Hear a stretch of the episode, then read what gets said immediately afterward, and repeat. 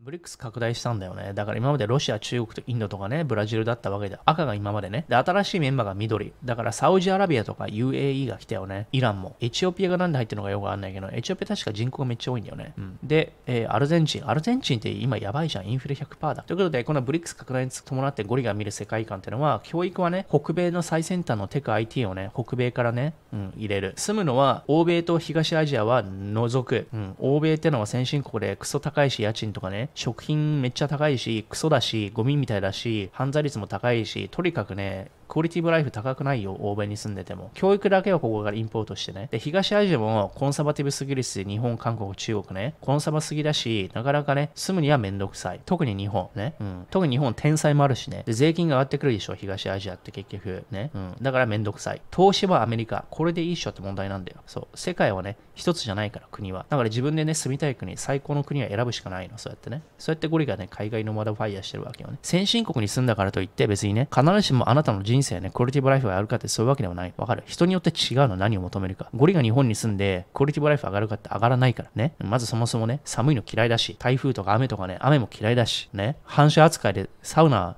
筋トレできねえし、しかもバイクタクシーねえからさ、ドアトゥードア移動できねえし、ね、デリバリーフードもさ、なかなかないしさ、高えのよ、デリバリーすんの。だだから、グローサリーストア、スーパーマーケットに自分で買うには安くていいよ、海鮮とかね。でもそれ車が必要なんだよね。うん、っていう話でね、住みにくい。うん、天候も含め、税金高い。税金高くて嬉しいっていう人いないでしょ？だ税金高いの嫌だもん、ゴリだってね。で、あの、政治家ね、あれだよ、信頼しますかって信頼しないもん。あの人たちに私の人生良くしてくれますかってね、別に期待してないもん。期待しちゃいけない。だから自分がね、好きな理想の場所に、さっさと住んじゃうだけの話なんだよね。そういうこと。人生っていうのは自分でカスタマイズするべきなんだよね。人生最適化するためには、ね、あの、自分が生まれた国をデフォルトでね、この国に実証してもらわないといけないと思っちゃいけないよね。よりいい場所があるから。ね。それをするために、まあ、海外のマドファイみたいなことをしてるわけですよ。ということで、皆さんもね、あ社畜ブルーピルで、あの、頭がね、麻痺しちゃダメなので、あの、まあ、よりね、こう、自発的に、能動的に動いて考えていかないといけないよと。ね、政府に頼ってる奴らは、ね、デモしてるね、時間があったら、自分でね、副業して、ね、あの、自分で自由見つけろっていういう話ですね。はい。ということで、海外からお届けしました。